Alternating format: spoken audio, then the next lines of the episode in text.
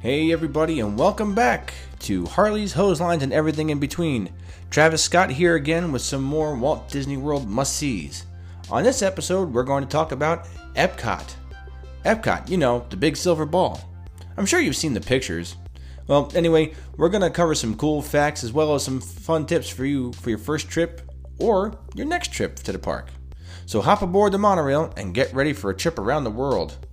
Showcase, that is.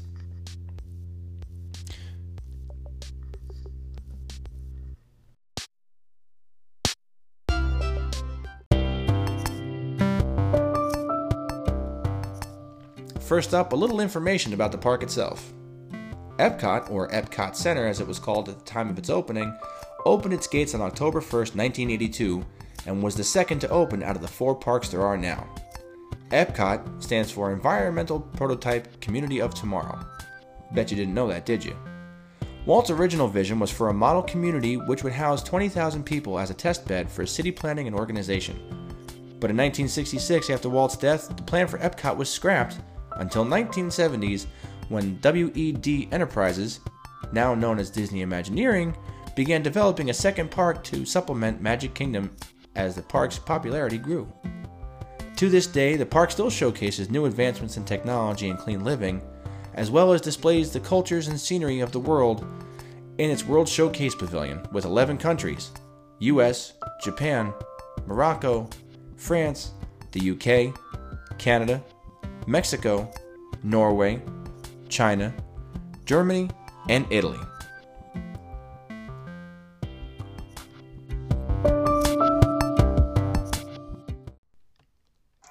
Along with the displays of technological advancements and our clean living, Epcot has some pretty fun rides and other things to do around the park. So let's take a walk around and talk about them. Now, this is where it gets really fun for me. If you've never been to Disney, there's always the idea of I'm not really a thrill ride person, or thrill rides make me sick, or I can't do the spins or the twists or the loops or the sudden drops. And you know what? That's fine. There's something for everyone to do. Here are some of the rides for the not thrill, thrill seekers. First up, my personal favorite Journey to Imagination with Figment. Originally making its debut as Journey to Imagination in March of 1983, the ride taught about the wonders of our imagination, led by our host, the Dreamfinder.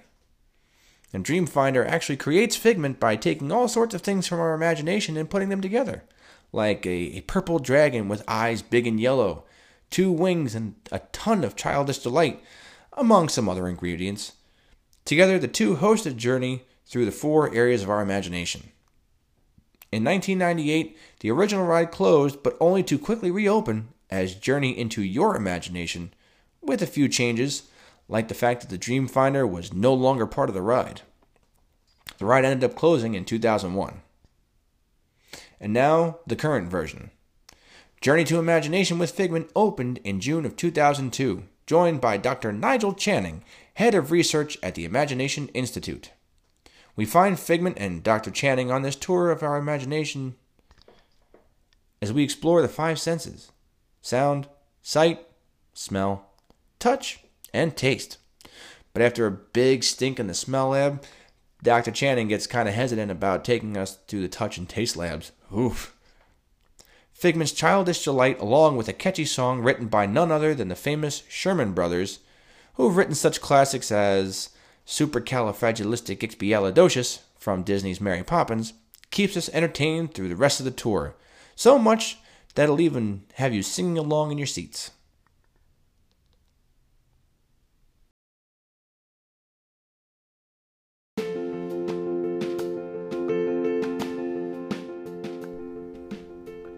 Next up on our list is Spaceship Earth. Now I know what you're thinking.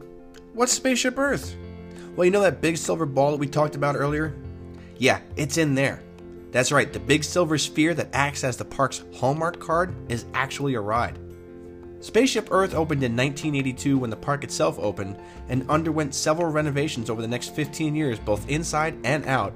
One of those being a large Mickey hand and wand fixed to the side of the structure with the number 2000 at first, then changing to Epcot in 2001. In 2007, it was rumored that Siemens, the new sponsor for Spaceship Earth, requested the wand and name be removed altogether as it didn't fit the company's main image. In 2017, Siemens announced they would be ending their sponsorship of Spaceship Earth as well as the nighttime fireworks show Illuminations Reflections of Earth. The 15 minute dark ride takes you on a journey throughout history, demonstrating how the advancements in human communication have helped to create the future one step at a time. Starting in the origins of the cavemen and women, we travel through time witnessing the invention of the alphabet, the printing press, all the way up to today's modern communication systems. At the end of your journey, you're given the opportunity to create your own future using touchscreens in each ride car.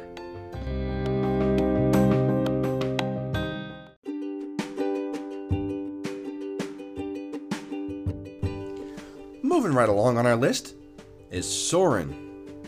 Soarin' opened in 2001 on February 1st, which was the opening day of Disney's California Adventure. The ride took guests over several locations in California and included a pre show tribute to the history of California's aviation industry. The ride was later brought out to Orlando in 2005. Due to the ride's growth in popularity, was named simply Soarin' and can be found in the Land Pavilion.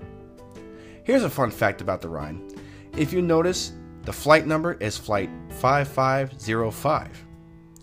Well, 5505 stands for the date that the attraction was opened, May 5th, 2005.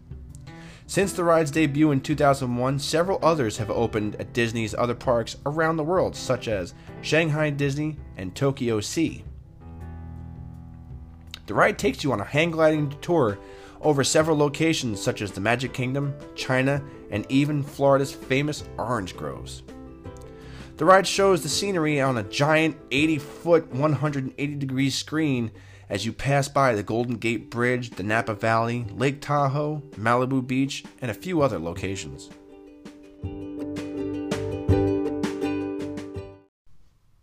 Well, folks, that's all for this episode. Stay tuned next time for more of Epcot's must see list. I'll catch you next time.